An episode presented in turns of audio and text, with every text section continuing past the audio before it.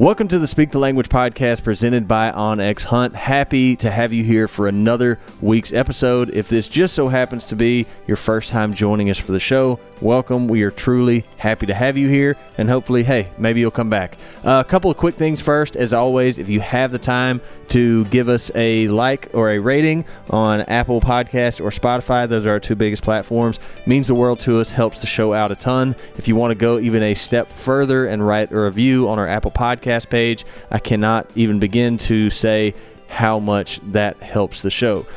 onX Elite memberships. Let's talk about it real quick. If you're not an onX Elite member, I think it's time that you give it a look. Besides the fact that you get access to all the 50 states and all the hunt layers, which in itself is all the value that you need, but onX wanted to add on more. You also get access to a whole pile of benefits and services that make the membership truly pay for itself. Just to list off a few, onX Elite members get access to deals from brands like Primos, Bushnell Cell Cameras, Cornerstone Gun Dogs, Rob Roberts Custom Gunworks, Camp Chef, Silencer Central, Mossy Oak. The list goes on and on. I truly just named off a few. So check it out today, onX Elite. Now, let's get to today's episode. Jordan and I sit down to discuss the two different hunting trips that he and I took in this first half of November. Both of them very much hunting trips, but both of them are very different from one another. So, without more rambling, let's get right into the conversation, and I hope that you enjoy it.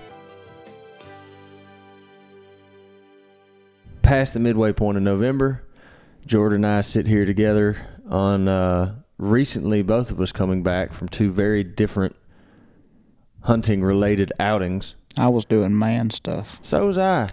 Just different kind of stuff. Oh man, you Well, know no- November's made to like go to the Midwest and chase whitetails. to Like, each their own. I did that for here's here's where all right. So this is what we got.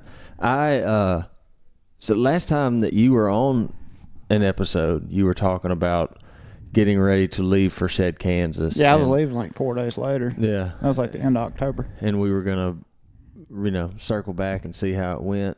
I was there for like two weeks. Yeah, I know. Yeah, I mean, if we went, if you gave a day by day of how that went, this would be a five part episode series. Saw a lot of deer, like a lot of bucks. Um, For calling, like one of the best hunts I've ever had. As many deers I actually called in, rattling and Really? grunting and stuff. that's fun. Yeah, Yeah, I, and I, I I got uh, mixed reviews from people that found out what I did. For some of them, they either gave a reaction like you did, like they were just appalled that I wasn't trying to find a deer to hunt. That instead I elected to travel north and I'm not Take- appalled by any circumstances. It just it's like you know it's the rut time. So yeah. So here here's where I'm. at. I'm just going to put this out there because I don't know if I've ever said this publicly. So well, let me back up. What I did instead of going deer hunting is I traveled to far north country and hunted birds with my dog and some friends. Ben Brett again, if y'all remember him, and some other folks. Um, hunted ruffed grouse for a few days and then traveled to another place and hunted pheasants for a few days. And uh, I like bird hunting, man. I like upland stuff. Hey, you got the itch on that. What? Me and you go together the first time you went We did. out to Kansas. I didn't even have Knox yet. Right, I had Delta Yep. and you had Knox. No, And- not Knox wasn't even. no, you didn't have Knox. That Yeah. was you had Knox, but he was a puppy. yeah, he was like not little- old enough. He was yeah. like four months old. Yeah, he was tiny. Yeah, because you got him what? Eighteen, I You, think. you got him like I know you dove hunted with him, but you elected not to take him out there that year. yeah, I mean he, he, He was wasn't like six even- months old. I don't even know if he was uh, something like that. Yeah. Yeah. it was too. I mean, we didn't even have him even closely to being ready yet. Yeah, he was actually at school then, Yeah, wasn't he? yeah, he duck hunted that year. but he Right. Yeah, he was he was with Mr. Bill, I think, when we went. Yeah. Because you got him like right before duck season from there. that is correct if I remember right. Yeah. Um, but yeah, that first truly upland trip I ever went on, it was you, myself, and Ben. Mm-hmm. You got the itch. Bad, bad, bad. And then, like, this is where the mixed, like, I'm probably going to get some mixed, re- uh, mixed responses about this. I have deer hunted so much in the past nine years. I still enjoy it, but it's like I I'm okay taking a break from it for a little while. Yeah. That's just me. That's just me. Like I'm that doesn't mean I'm not going to deer hunt at all this year. Like I've deer hunted a little bit this fall. Deer hunt some more when it gets December, January, and stuff. but I just don't. I don't have the itch to hunt them every day, like I've been doing for the better part of the last decade. Mm-hmm. Um, I have the opportunity to hunt things with feathers, and here lately, that's just been sparking my interest more. But To that's just- his own. I mean, one day me. you may pick up golf and not even hunt anymore at all. yeah, you know. I mean, this is kind of the transition. You know, you start going from deer to smaller critters, and eventually, you're- Eventually, you're hitting a, little white it's ball. a little white golf ball. Yeah. yeah. Wearing checkered pants and yelling four. Nothing against golf. I mean, I know people Yeah. that are addicted to it, just like we are turkey hunting. yeah. So No, each his own. I don't think golf is in my future, but I like those birds though, man. No. Gosh, it's fun. What's going to happen is you and Lacey are going to start playing tennis together. There would be no, no. Oh man, I was on a. Uh, I was my. My mom made me and my brother take tennis lessons when I was like in sixth grade, mm, and I was. This is going to be hard for you to believe, but I was terrible. ten- you're pretty good at ping pong though. but so I was not good at actual I mean, tennis. you're like a defensive wall when it comes to playing ping pong. Yeah, no, I, I, I wasn't bad. Like me, and well, it was like one of those things when we went to like tennis lessons. It was just me and my brother and uh, the Penn family that was friends of us. And when we played like each other, we were like, man, we're pretty good at this tennis thing. And then one time we played other people that are not in our little circle, and we would just get smoked. and we're like, oh, we're not that good. we're actually not that good. Uh. Um, I think. I if I know our demographic of listeners, I think they will be more interested in your deer story. We'll have more people more interested in your deer story than they will my upland story. Well, of course. So I mean, I get, I know our listener. Like I said, I, that's what I'm saying. I know people are going to be like, "What's wrong with you? Why are you not?" So I, I, mean, love giving you a hard time, so you- especially on a subject that you know you deserve a hard time on. That's fine. I'll take it. Yeah, I mean, like I, I, I do not care. I, I will unashamedly skip out on the most whitetail rut dawn month of the year to go hunt birds and run my dog. I just I enjoy it more currently in my life. But we can get into more of that later. I want to hear about this Kansas whitetail calling smorgasbord, leave for 11 days, come back home, leave again. You did like Iowa part two. It was just It was pretty much state. identical. Um, so I left on the. So this was a cool effect. You're talking about like family and stuff like this. Like, finally got to be at home on Halloween with Brentley. Got to go Mhm. do the trick or treating thing. Enjoyed Yeah, that. yeah. Left out the next morning going to Kansas. Mhm. Um, weather wise, not the great. Everybody's been in the Midwest the last two weeks. No, You said it was hot. oh, it was brutally hot for this time of year. Like it was in almost ninety one day. Hmm. But um, given that I had some time to play with out there this year, I was like, well, might as well go try to get a filler for what's going on, get some stands because we've hunted out there before. Right. We got a lot of stands scattered around, Yeah. and uh, but nobody else messes with them, so I had to go make sure all the stands and ended up having like four of them with broke straps and this that and Safe other. and So. Yeah. so yeah. I was spent most of day one when I got there, like checking everything. I hunted that morning for like 45 minutes, but majority of that day was going around, put out some cameras, uh, check stands, replace straps on stuff. That way, Yeah. when it got the weather got good, it's time to go. Like I Yeah. got got options. Yeah. And uh, anyway, um, let's see. The first day, saw some deer that afternoon. I hunted a big alfalfa field, just kind of observation. Seeing sit. what was going on. Yeah, and nothing. I mean, nothing crazy. I saw a couple of young bucks and a couple of does, and uh, moved forward a couple of days. Had a front coming down. I think I day three or four I was there. It was going to go from like highs in the 70s and 80s to like highs in the 40s and 50s. Like big change overnight Yeah. and it actually snowed. Like it dropped farther down than they were predicting. Like it got down into the 30s and wind chill like in the 20s overnight. Uh, Snowed like two inches. It's like this is November like the fourth, so you're like, okay, it's it's go time. should get kicking. Yeah. Yeah. So uh, that morning I went and set a spot that we've hunted a good bit. I always see. I, I well, I say I set a spot. I first full morning I hunted. I hunted where I shot the ten point uh, on a truth video like four years ago that I called in. The the one who come across y'all. we played it? cat and mouth with Yeah, him y'all like saw days. him like a day before, Right. and okay, and then you saw him the morning you killed him. You saw him and grunted him over in that little Right. gap. Well, I went and yeah. set that stand like the second or third morning I hunted. Ended up seeing a lot of uh, bucks on a doe, like four or five bucks, and two of them were mature. They were like protecting her, like she was sure enough like Uh, hot, Gotcha. and kind of early for all that. It's usually about the 11th through the 15th out there when you start seeing it sure enough like locked down with a doe in the middle of nowhere. Yeah. And uh, well, I saw them up on a hill, and there's a few trees around there, and they're very like unique, like little crappy trees. Just like can't hardly get a stand. That's what you kept putting on your Instagram. Right. So I got a little creative with my saddle.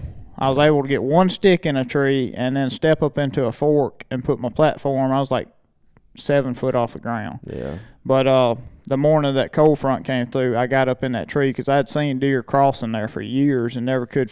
Filming wise, you couldn't get up there at Do all. anything with it? Yeah. And uh, sat up in this tree, and I ended up being able to see like 500 yards each direction. Like Yeah. really good spot to figure out what deer are doing. Um, saw 14 bucks from that setup that morning.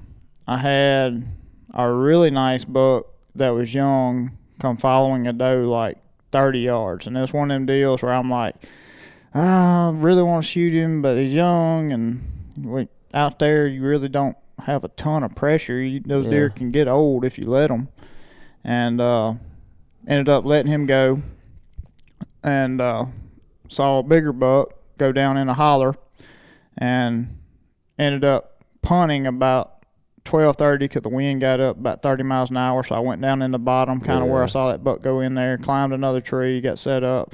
Ended up seeing another seven or eight bucks. Did not see that one that went down in there, but I ended up calling in like shoot five or six of those to the base of the tree that afternoon. Gracious. So you I- were in deer. Like Oh, yeah. Much in deer. I ended up seeing 24 different bucks that day, yeah. like all young. That that alone, one. just what you're talking about, is the beauty of saddle hunting or like them lightweight setups. Yeah, Just being able to get like move. move and get in unorthodox places if need be. Yeah, like the setup where I was up on top of the ridge, like legit, I was seven foot off the ground. My little platform was in the base of the fork in the tree, so Yeah. I could have a little, you know, level spot turn and twist and stuff. Mhm.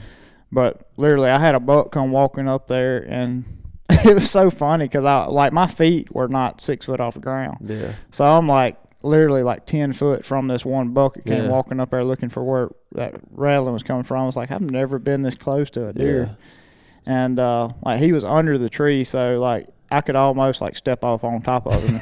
like it was pretty neat. But uh, is cool. anyway, saw all kinds of deer that day, and uh, from my sit up on top of the ridge, I kept seeing. I did see a mature eight point. I saw him five or six times throughout the week. Never could like get him in bow range, and uh, don't know if I'd have shot him or not. He's like one of them deals like a mature deer, but at the same Mhm. time, you know what's there, so you're like. I don't know what to do with this one. If, Right. if he'd end up walking in top pin range, I'd probably You'd shot, have him. yeah. you know me. I know you well enough to know you would have shot him. But yeah. anyway, I saw a lot of deer moving down the south end of this. Uh, what do you call it? Like a plateau, or it's like surrounded by drains all around, and it's kind of flat just on top. flat on top. Yeah, plateau. So I kept seeing deer at the very south end of this, like 400 yards from me, moving around down there. So I'm like, okay, I got check mark. I got on onX and started looking at it as far as the topo and aerial. Mm-hmm. And I was like, okay, I understand what they're doing. It's going from one deep drain to another deep drain, and they're short shucking going all the way around. So they have one spot, like a little saddle on this plateau that they're using. Mm-hmm. So I'm like, okay, if the wind gets out of the south, I'm going to go down there one day. Yeah. Well, ended up wind never did switch for the next three or four days. It was out of the east, which is crazy out there. It's hardly ever out of the east. And uh, saw a lot of deer over the next three or four days, and it started getting hot again. And uh, they were forecasting it to be like in the 80s for three days in a row. This was about the 6th or 7th of November. So I'm like, okay, I'm going home. Deer, Mm. deer starts quit moving. Yeah. Like it's a full moon. Like they're not doing a whole lot. So I'm finna go home for three or four days and then come back Yeah. and they were Mhm. predicting last Friday, which if you you were up there, you know what came through. It was a freaking Arctic It blast. was I very. mean, it was like very cold. like it was, but from a deer hunting standpoint, it timed perfect with the rut. Right. And uh, I had some real estate stuff going on uh, Friday and Saturday, so I couldn't go back the day of the front. But I ended up, as soon as my real estate stuff was over with on Saturday, hit the road You and shot back up shot there. back up there Gotcha. and got there late Saturday night and uh, Sunday morning. Oh, where did I hunt at Sunday morning? Oh, I went back to the spot where I shot the ten point like three years ago, and um, ended up seeing that same mature eight point again. Rattled in a ten point that's young. Mm-hmm. Uh, Did you put up a video of him? yeah, Okay. I Yep. remember seeing a young ten point on Yep. your story. yep, and uh, ended up rattling in another almost ten point. He's like an eight point with little bitty bumps. He's Yeah. a young deer. Trying to be a ten. and uh, he's like a 140 inch two year old, like going to be a freaking giant. And uh, So it bees in Kansas. I just hadn't been seeing the mature bucks that we normally see in that area, so I'm like, okay, this afternoon I'm going down to the south side of that peninsula plateau, whatever you want to call it, and give it a try Yeah. because that is where I did see a couple mature bucks cross, you know, a week before. Had you ever, other than looking at that spot and looking at it on onX, had you ever really put Never boots in the ground been in there? there at all. Okay. Like we, all over the years we've hunted, we've never hunted on that side of that ridge. Okay. and uh, maybe a mile from where I hunted that Mhm. morning. I'm like, okay, the, the mature bucks are here somewhere. They're just not here. Yeah. So let's punt on audible and change spots up, try some new stuff. And uh, I got in there that afternoon. The way this laid out was where you come in this farm, there's a big bluff, and you follow the bluff around to go where I had been hunting. It's like two Mhm. big drainages that meet, and then they separate and they run for like five miles through this prairie. So they're Mhm. huge drainages. Yeah. And uh, anyway, where I pull in at, uh, there's a bluff on the very south end of that plateau, and we got a, a south wind. Actually, I'm sorry, I'm backwards. There's a big bluff on the north end, and we got a south wind. So Okay. coming up the ridge, Okay. the wind's blowing right back to where you come in from. Yeah. And I'm talking about steep, like it's almost vertical. Like Really? one of these deals, you got to grab trees to go up it, Huh. or you're gonna slip, go back down. Okay. So it's not super long walk, but it's Steep. about a 110, 150 foot elevation change Yeah. and it's super steep. So I eased up there and came in. The way it uh, laid out, I'm trying to paint this picture for people listening to No, it, I so, fo- I so they can uh, The more visualize. the more detail, the better. yeah. And I was looking at an onX, so the kind of the area I was wanting to get was up on top of this ridge, but I could see off in the bottom to my left, see off in the bottom behind me. Only spot I couldn't see is the way I came up because it's just so steep. Are you are you running just topo mode or you got it on hybrid? Hybrid. See, That way I can, because out there you can pick big trees too, because there's not many to choose from. I tell folks all the time, even if like one running, I, I like I, I don't think I ever have my onX turned on just satellite imagery. It's I- always I- on hybrid. because even if like I, I tell folks all the time they're like oh i don't know how to read topo i'm like you can kind of start piecing topo together if you have it on while if you have it on hybrid while you're out and about because you can just start picking up on what things mean Yep. but if you do know how to read topo I, I, I tell folks this all the time when i see that they have their maps just turned on regular satellite not on hybrid because picture perfect example i'm like if i'm just looking at the imagery i'm not getting the full story you could look at what you were looking at and all that elevation change on an imagery and you're not you can't tell that there's 150 feet elevation change Mm-mm. And so you're using that to help pinpoint like this is where i'm trying to get to Yep. huge tool So my plan in my head was to get up on top of this ridge and wind blowing 15, 20 mile an hour. It was like I got a chance of deer coming 360 degrees because being that much of elevation change, that wind's is most of the time just blowing right over top of right everything in the bottom. yeah So uh, anyway, get up there. I'm just taking my time because once again the wind's blowing, so I'm being stealthy as I can be. Like I'm just taking a couple steps, glassing, looking through binoculars because up on top of this plateau there's sumac bushes and the grass is a winter grazing area for cows, so Gotcha. grass is knee high in there. So Yeah. it's bedding opportunity everywhere. Plenty of plate for them to hide. End up, this is a cool part. When I'm sitting up there studying, when I actually get up on top of the ridge, I'm just sitting up there looking around. Okay, can I get in this tree? Can I get in that tree? Can I shoot out of this tree? Mm-hmm. And um, take my binoculars and I'm surveying the area, seeing, you know, kind of looking at trees from 25, 40 yards away, seeing if it'll work for Mm. shooting opportunity. Because a lot of times out there, you, you can find a tree to get in, but the overhanging branches, you can't shoot anywhere without cutting a lot of stuff out of the way. Right. Uh, ended up seeing three deer bedded down out there in that plateau while I'm standing there looking for a tree. So I'm like, okay, Confidence we, building. we, we, I think we may be in a spot here. yeah. And uh, I move like 20 yards. I see a tree that might work, and uh, I walk over there close to it, and I start looking around the side of this hill. And uh, there's three scrapes in there, like mega scrapes, like big boy scrapes, like big as a truck hood. Right. Like I'm you like- said, the Midwest kind of scrapes. Yeah, like Yeah. bigger than I've ever seen. Like like Okay. Mondo. Like you remember that scrape we made tricking Jimmy that time? That was I- big as a truck. I do remember that. One of them's that size.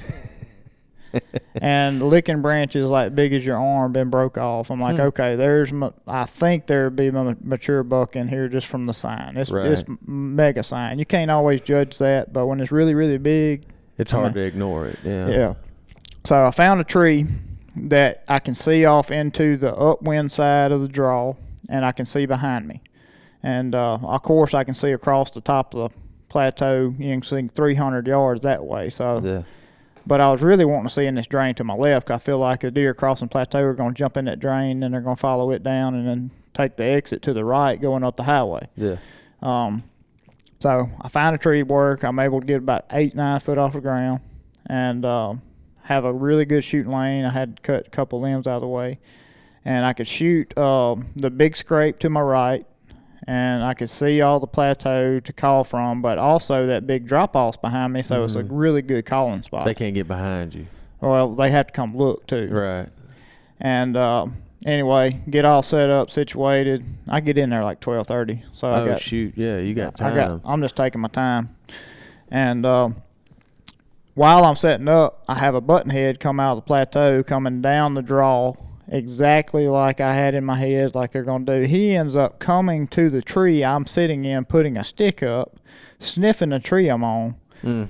and I'm like, okay, it's button head. They're not the smartest animals in the world, but still, It's a he's, good sign. He's coming down this trail. I It's thought, not. It's not yeah. a bad sign. yeah. It's not a bad sign. Yeah, so uh, get up there, get settled. Winds uh, once again just howling, and about to freeze my butt off because Yeah. this wind chill is probably 15, Yeah. 18 degrees. Typical Kansas doesn't mean it's pleasant, but typical Right. Kansas. And um, set up there three or four hours. Haven't seen anything. Um, you know, but still, you're expecting it's November the 13th, Mm-hmm. and uh, you just don't ever know. mm-hmm. So uh, about three o'clock, I rattle, and nothing. Um, just me being me, I get impatient. Decide I'm gonna rattle again. About 20 minutes later, I actually, what made me do it faster than I normally would was the wind quit for just like 45 Yeah, seconds. So I'm mhm. like, okay, let's make hay right now. Yeah. And so I So you can get that sound out there. tear the horns together and uh, put them back up, and just sitting there, and I just glancing around like you normally would, Yeah. and I see a deer coming. Mhm. There's a spike. I'm like, all right. Well, this spike is behind me. He's 50 yards when I see him, but he ends up uh, ends up going up the ridge right behind me. Ends up going by like 30 yards. So I'm ranging spots, you Yeah. know, just in case Paying another attention one to where he walks through. Yeah. because yeah. literally without without being in like a mobile type setup like that like it'd been hard to shoot this deer because he's directly behind me like downwind side um so i'm ranging spots and this is a key point in the story is that huge drop off behind me is playing tricks with my rangefinder because i'm picking up picking up stuff right there that I want to range, and then it's such a drop off, it may be ranging 80 yards right I behind see. it. I see. So anyway, I'm watching Spike. He goes on the back hillside, and I lose him, and I'm like looking for him to pop up on my right because he's just looking around searching for where that rattling came from. Right. And I swing back around and kind of glance back down to where he came from, and there's another buck standing there, Yeah. a big bodied deer. I can't see his head, but because there's so many limbs, like I was talking about earlier, Right. I can see like from his brisket down. Yeah. I'm like, that's a big deer. Mm-hmm. So I pull my binoculars up, and immediately I see him turn his head. I was like, oh gosh, he's got drop tines. Yeah. I was like, okay, get my bow, get my bow, and he's uh he's following the same path that Spike did. Yeah. I'm like, okay, as soon as he gets in that hole where I said I could shoot the Spike, I'm gonna shoot him, Yeah. stop him and shoot him. There's a when the pictures when you post a picture of that deer, somebody asked. They were like, uh, they were at what did they ask? It was so they were they were like, you think Jordan was targeting that deer or was trying to kill that deer? You know.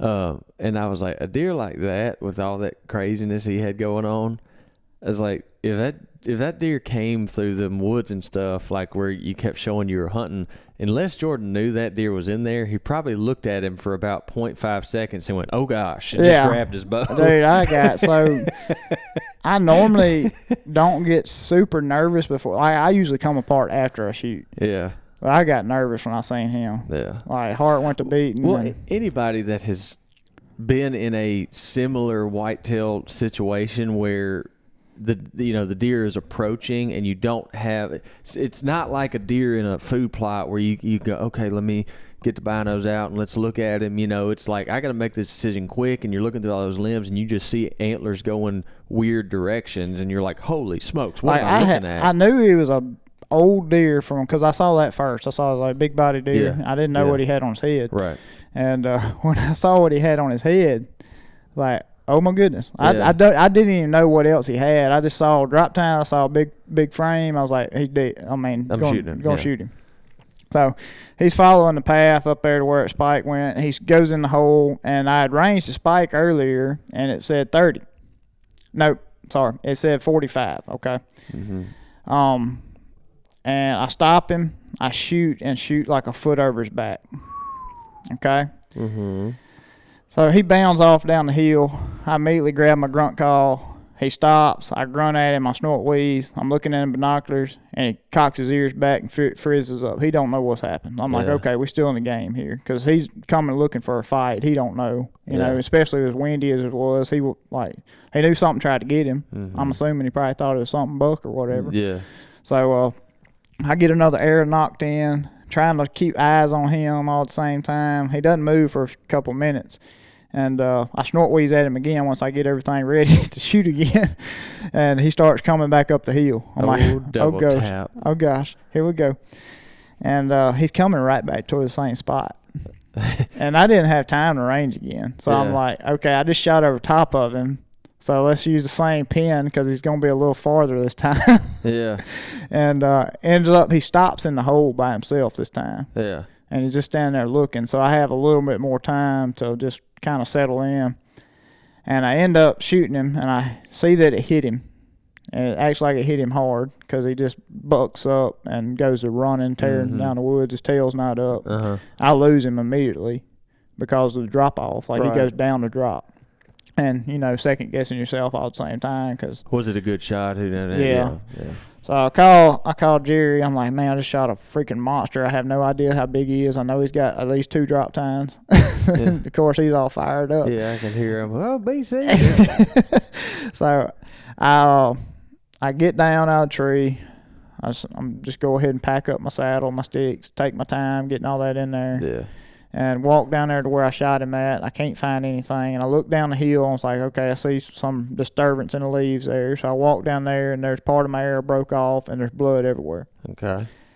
This is where it gets interesting. Mm. and where I think a rangefinder made a huge, or that the rangefinder I have made made a huge impact in what happened, is is I've already explained to you how steep this is. Right. Okay, Yeah. well, I thought he was forty five yards. Yeah. Okay, I shoot him for forty five yards and hit him, Mm-hmm. and I range back up the hill to where I was sitting at, and it was seventy two. Do what? The angle Is it an angle compensation thing? So I couldn't figure it out and I walked back up the hill trying to figure out like what am I looking at here. Yeah. I walked back up the hill to where I my, my I was in the saddle at, and range back down there to where I shot him at, and that Bushnell rangefinder shows you two numbers. One's Mhm. true distance, one's the distance you should shoot him at. Uh, And dude, I would have never shot at him if I'd looked at the true distance. Uh huh. But it ended up being shooting him for 45 yards because it's so steep. Right. It's wild. Like See, I, I was wondering when you were saying that, I was wondering if that came into play because I'm thinking angle compensation. But I was thinking, I didn't think it was going to be that drastic. However, I it's it, it's very believable, and I'm sure there's folks that will listen to the story that can relate. You get into thick, you know, kind of more dense timber like that, distances can mess with you. well, with that drop off, Yeah. I mean, the deer's 275 pounds easy, Yeah, and it looks a lot closer than he is. yeah, That's why I'm, I think, Yeah. Like it was a wild deal. Like I have no idea how all this happened still, yeah. That's crazy. and uh, you know, it is what it is. But anyway, start seeing blood everywhere, and ease down to the bottom of the hill, and I mean he's spraying everywhere, and ended up running like 125 yards and dying. Just there's so no issues finding him. None just at all. Like dead. like what blood trail you want to see, Huh. you know. Yeah. And uh, just the craziest thing ever. And when I walk up on him, I'm like, oh my gosh, what is this thing? Yeah. And um, ends up he's like has 21, 22 points. Yeah. Like he's a mainframe 10 on one side. Yeah, With, his other side's crazy. yeah, his his I I call it a good side. I mean both sides are good, whatever. But his normal side, Yeah. Typical side. yeah. Well, it ain't typical, but yeah. Uh, More typical than the his other. typical side, I mean, it's like 25, 26 inch beam on that side, and he's got a 10 inch drop tine and another five inches of flyer coming off his G2. Mm. Like it's crazy. And then his other side has another big drop tine coming off, I guess, of what you would call his G2 or his brow tine. I'm not real sure. Like he's crazy looking. yeah, it just kind of goes straight up on the other side. And Yeah, and turned out like ended up having a lot of history with this deer. Not me personally, but like we have been hunting that deer for years. Mm. You've heard of him, the cr- McCrab monster. Oh. Ends up being that deer. And I bet Jerry was uh, beside Well- himself. the funny part is the neighbor ends up having trail camera pictures of him for like last five years. Mm. And they couldn't kill him. Like nobody's seen him during hunting season. Yeah, I've heard Jerry say the McCrab monster a thousand times. So the deer ends up being like I pull his jawbone out, and it's just like he's a, you can't really age one after eight or nine. yeah, you know, just but slick. I mean he's just old as dirt, which is that's a really cool part. And ended up last year he was like a 180 something inch deer with drop tines. Yeah, Like he's just huge. yeah, a Like- big deer. Like well, it's literally a once in a lifetime deer for me for sure. Yeah. Like just super proud of him, and it's Well, heck yeah. crazy how the story unfolded and So- having a second chance and all that. Fifty yards an hour wasn't far enough. You just had to push it a little bit farther. I wouldn't have shot at him if I'd known he was that far. Yeah. Like one of these deals, I'm like, I'm like, I feel good about shooting with a 45 yard pin and drill him, and he ends up being set. How's that work with angle? I, I don't know. Somebody man. smarter than me's got to explain Yeah, it to me. I, I'm sure there's. I mean, it's. I don't know. Apparently, it, apparently that rangefinder was correct. You know. yeah, I Um, mean that's why I shot over top of him the first time Yeah, because I was shooting him for a longer distance than he was. that's insane. But it was wild. it's an interesting week and a half in Kansas. Yeah, I saw when I saw the picture of that deer, I was like, goodness, like he just, he's just wild looking. Um, we'll never kill another one, nothing like him. Probably not. Yeah, I mean he's terribly unique, Mhm. just crazy unique. Yeah, and just ended up being a deer that they were hunting for, you know, a couple of years. Thought he disappeared or whatever. Yeah, I didn't even know he was that uh, that deer, but now that you say that, I've heard Jerry say the McCrab monster so many times. Yeah. I thought he was a fictional character. Yeah. Well, he was uh, he was mature in 2017. That's the last time anybody that hunted that farm saw him. Huh. And uh, you know, once he's dead, word kind of gets traveling around up there.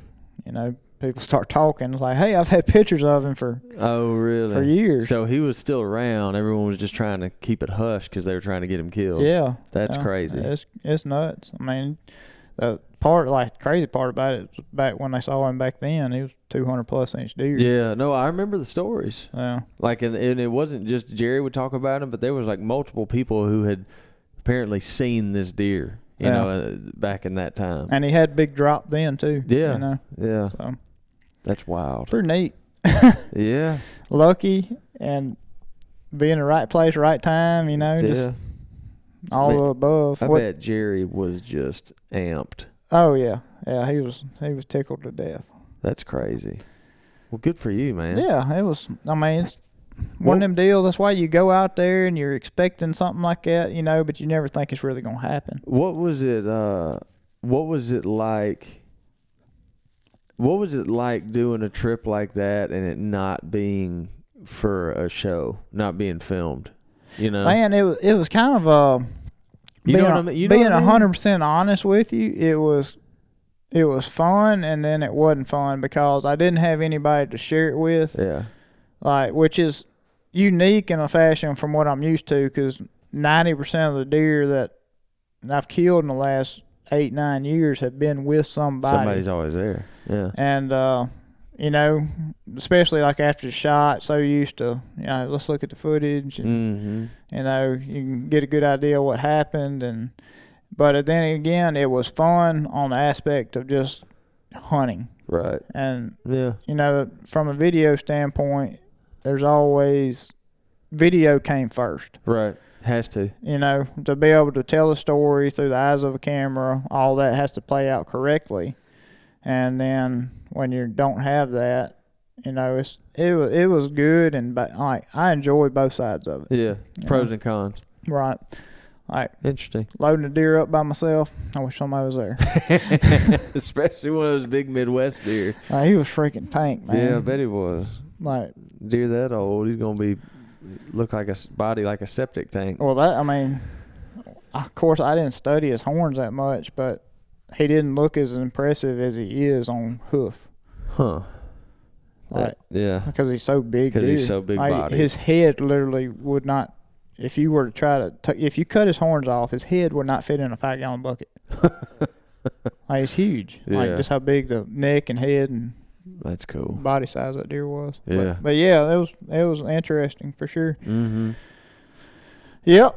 So also my dad went up there with me for the first leg of it, so Yeah. he was around about having a good time. I'm sure he was loving that. mm-hmm. Probably trying to tell Jerry how to operate his combine. Uh, he didn't have a tag or anything. He just came t- tagged along, hung out at the house. yeah. Went. He went and sat and watched like some fields a couple times. Sightseeing. yeah. Yeah. Well, that's cool. So, um, the upland tale. yeah. Let's hear about it. Here we go. I man, see, this is what I tell folks, and like, uh, granted, like it's not as if I thought like there was that many people that just didn't care to hear, I wouldn't even talk about it. So I mean, there was like there was I was actually encouraged by the amount of folks that were like, man, that sounds cool, or grou- you know, that had done the grouse thing before, but yeah. So like we alluded to earlier, the first time I went upland hunting was five, six years ago, something like that, and you were there, Ben was there. You enjoyed it, but you didn't get bit by the bug like I did. That's why you still go hunting rutting bucks in November, and I go try to shoot grouse. You know, different strokes, different folks. Uh, but yeah, the the upland thing, I fell head first for it. You know, I just liked it a whole lot, and I've made at least one trip every year since then. Um, this year being different because, like I said, roles have changed um, with primos and onX. I'm just I'm a little bit more flexible and um, have time to put emphasis in other areas. And so, uh, Ben Bredigan, who works at onX, um, we had the opportunity to go to the North Country and hunt grouse and pheasant for a few days. And What are you calling the North Country? uh, Minnesota, Like Canada? uh, not far from it, but Oh, yeah. yeah. up there in Minnesota, Wisconsin, all that stuff. I mean, like Like northern state stuff? northern state stuff. Gotcha. I mean, like up there. Um, and so yeah, I pack my stuff. Me and Knox load up and leave central Mississippi at 73 degrees and drive. By the time I get stopped, we've been driving for a long time, but we are way farther north and it's about 17 degrees. but the, there's a couple of reasons why. What kind of uh, like wooded areas y'all hunting? So that's the thing about ruffed grouse. It's like um, They're called ruffed, ruffed. R- with a R- ed at the end, R U F F E D, ruffed grouse. like roughed up. Yeah. Gotcha. So there's a couple reasons why ruffed grouse are intriguing. For one, do you know what I'm like? Have you ever seen one? Uh uh I saw your pictures, but they just look like a bird. Let me. I'll show you. They they look like a miniature turkey, Oh, really? legitimately. Huh. Like they'll get up and when they and so Do they gobble? no, they uh anyone that is more well versed or well experienced in upland hunting, I'm about to show how novice I am at my knowledge of this. But they, I mean, they'll they'll get up on. They live in like very very very dense timber. Okay. So you get it, you look in the, the habitat where they live in, you go, how in the world am I going to shoot a bird with a shotgun in this stuff? I mean, it's just like thick um, alder thickets or young aspen growth. I mean, just, I'm talking thick, like Hmm. over your head, just, you can't hardly see. You're just looking at branches. Um, and you can like you can go on YouTube and type in you know like ruffed grouse drumming and stuff, and they'll get on like old logs and deadfall. Well, and, I've heard them drum when we've been turkey yeah, hunting. and they'll strut and they'll fan out. They'll look like a little turkey. They're, they're super. I mean, like I'll show you when we're done. I have uh, the fans I got from when I killed. They look like little bitty turkey fans. they're super cool. Um, but my interest in so I mean, strictly from an aesthetic point, I wanted to hunt those because they look cool. And then I'd heard it was just a completely different game than the pheasant stuff because pheasants you're hunting in prairie open stuff. mm-hmm. And I'd heard that, you know, a lot of folks in the upland world, they refer to the ruffed grouse as the king. You're going after the king because he's, uh, well, I don't know. uh, Maybe it's because of how he looks, how he, you know, when he drums and shows his fan. Maybe that's why. Or maybe it's because some say it's because of the difficulty of hunting him because, one, they're hard to get on. Um, and two, they're they're super hard to like. They can be hard to shoot just because you're in such thick wooded timber. Right. Uh, but you know, and Ben was even like, "Hey, um, are you sure you want to try rough grouse? I know you're driving a long way. We can just hunt pheasants if you want because they are a little bit easier." And I was like, "No, man, I want to try it." He's like, "All right, well, we get up there and we'll hunt a day, and if you know if it sucks, we'll switch over and do something." I'm like, "All right, cool." But uh, yeah, so we cut out and um, start walking, and man, it's like. I'll put it this way: me being as fired up about it as I was, enough so to drive myself up that far just to go chase this bird. Uh, the first walk, again, it's like it's under 20 degrees, and I'm walking through. It reminded me of when I was in high school. I got my first job helping Keith Polk mark boundary lines. Mm-hmm. And when you're painting boundary lines on properties, sometimes you get a walk in the park, you're walking through open hardwoods. Sometimes you're walking through a pine thicket. You got to go wherever that property line is. And I- I remember just walking through like thick stuff with a bucket of boundary line marking paint and being like, I can't even hardly walk through this. and, uh, but at least I was getting paid for it, you know. Yeah. But like the first part of this ruffed grouse hunt starts, it is wicked cold, and we walk about fifty yards through thick timber, but not bad. And all of a sudden, we get into this thick stuff, and I'm like, "How in the world? Like, how would I even shoot anything in this?" And I'm going. Maybe I should have told Ben I wanted to hunt pheasants. Like, I mean, it was it was thick, man. It was thick, but um, I have Knox with me, who is who has become an accomplished dog on pheasants and that kind of stuff, but rough grouse very new to him. Um, the guy that I was hunting with uh, was a guy named George. Ben and um, Simon split off into a different group, uh, strictly because uh, out of all the positive things I say about my dog, Ben and I didn't hunt together because Knox and his dog Herb they'll be trying to drop elbows on each other the entire time. Like they don't they don't get along anymore. Too much alpha male. Uh, but I'm hunting with George, and George has English pointers, and we get to walking and starting to look at the country or, or the habitat. I'm like, man, this is pretty cool looking in here. All these young aspens, and all all of his English pointers all have these bells around their collars, and so the whole time you're walking, you're just hearing these bells ring. And Right, that'd be about the only way you know if they're pointing right. yeah, well, George has a handheld on his GPS, but that that's like the traditional grouse hunter way. I learned is you listen for that bell. Yeah, that's And the way blood dogs are down here. and it's it's pretty cool, you know, because I'm starting to get in the rhythm of it. You know, you figuring out, you know, you're looking for this kind of cover, and George was super helpful in saying, hey, you kind of want to look for this, and they try to, you know, do this, and he said, always be mindful of that bell. If that bell stops, he's likely on point. And sure enough, we walked for a little while, and all of a sudden that bell goes ka-ting, ka-ting, ka-ting. And I look over, I'm like, I mean, he's like, he looks at his handheld. He said, mm-hmm, but he's about 100 yards up there. Let's go. So we start weaving and moving, and it's one of those things. Again, like I love watching a good dog do his thing, and sure enough, as we get closer through all those aspens, I can pick out this the white coat of that English pointer, Mm-hmm. and just frozen solid. That tail's pointed out. And I'm like, oh man, he's got one pointed. And uh, we get up there to it, and you got to try to ease because we're on public land, and they've been pressured a lot this time of the year. They've been hunted for a while, so if you walk, I mean, if you go just crunching leaves, running up to them, the bird will flush out of there before you even get to it. But right. so we're trying to ease up there as quietly as we can and get up to it. And George is like, "All right, are you ready?" And I'm like, I'm looking around um, because we're still in these thick aspens. I'm like, I don't know how in the world I'm going to shoot, but I'm as ready as I'm going to be. Blow a hole through. And he goes easing up through it, and he's walking. All of a sudden, and erupts out of this deadfall of the logs, this single grouse. And I just remember seeing a blur of that small tail fan just come shooting out of the diagonal, and I just boom, and the grouse just kept it kept going. It Mm. did not fall. uh, and then my gun jammed, so I only had one shot. the same gun as Benjamin. No, uh, no, different gun. you Um, should clean them things. I should. Uh, but George was like, George was like, man, not many folks get to see their first point and shoot shot at a grouse that early into their first time hunting. He's like, even though you missed, he said, one, missing grouse is very common, especially shooting them in this stuff.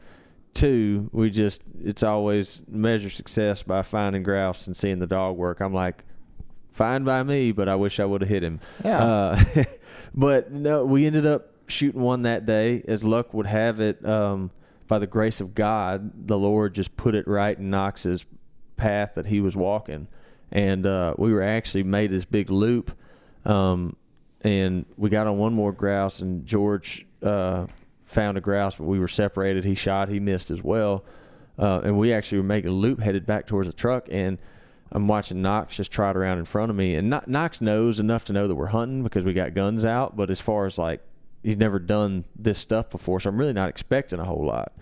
So I'm watching him, and all of a sudden he starts like I see him start looking around and sticking his nose up in the air, and his tail starts wagging, and he's getting he looks like he's getting birdie like he does when we're pheasant hunting. Mhm. But I honestly don't put that much stock into it because I'm like, there's no way he's never done this before. Thank the good Lord, I keep him close to me. He wasn't but like 25 yards out in front of me. I see he keeps twisting his head around, looking. All of a sudden, he shoves his head down into this cover and out shoots a grouse. And I'm like, oh, boom! And as soon as I shot, the again these woods are so thick, I lost sight of the grouse. So I, did, I George was like, "Did you get it?" I'm like, "I don't know, I don't know." And I see Knox running over there. All of a sudden, Knox just appears in these aspens. He has the grouse in his mouth. And I'm Oh, like, man. "Oh my god, I got him!" Um, so that was cool. We uh, we grouse hunted for a few more days. Um, both me and Knox got a better hang of it. I enjoyed it a ton. I, I don't know what it is about it that I like so much. The dogs, the birds, the the habitat, the camaraderie. There's there's a lot of there's a lot more camaraderie with bird hunting, you know, because you can It's talk, a social deal. yeah, you can talk to one another. Um, the other thing that was cool about it is after we got done with grouse, uh, I got the opportunity to go pheasant hunt for a few days. But Ben had to, everyone else had to, we all had to kind of go our separate ways. And so it was just Knox and I on our own. Yeah, and, that's uh, first. yeah. I so I had full confidence that Knox could find especially in pheasants. I'm like not at this point Knox has done like has four or five years worth of, you know, decent amount of pheasant hunting. Mm-hmm. But four years. Yeah. Four years. And I'm like, he can do that, but it was like it was a completely different. Like as I'm driving out to the first spot, I, I hadn't really thought that much into it. I was like, this is the first time I've done this wild, you know, wild stuff. I mean, I don't have any. If someone wants to shoot the release pheasants, that's fine. That's just not what I was doing, you know. Um, and I was like, I've never been in a situation where I was the the only gun. I, Knox was the only dog. Mhm. Whatever success or fail we have, it all falls on me, you know. so I'm like, mm, you know. Uh, Intimidating. it it was man, and so the, the other thing, it's like I remember pheasant hunting initially sounded cool to me because I was like, you walk through the field talking to your buddies and you shoot birds. I didn't realize there's a lot more different intricacies to it, like as Mhm. far as putting the dogs where the wind works in their favor, as far as working specific pieces of cover.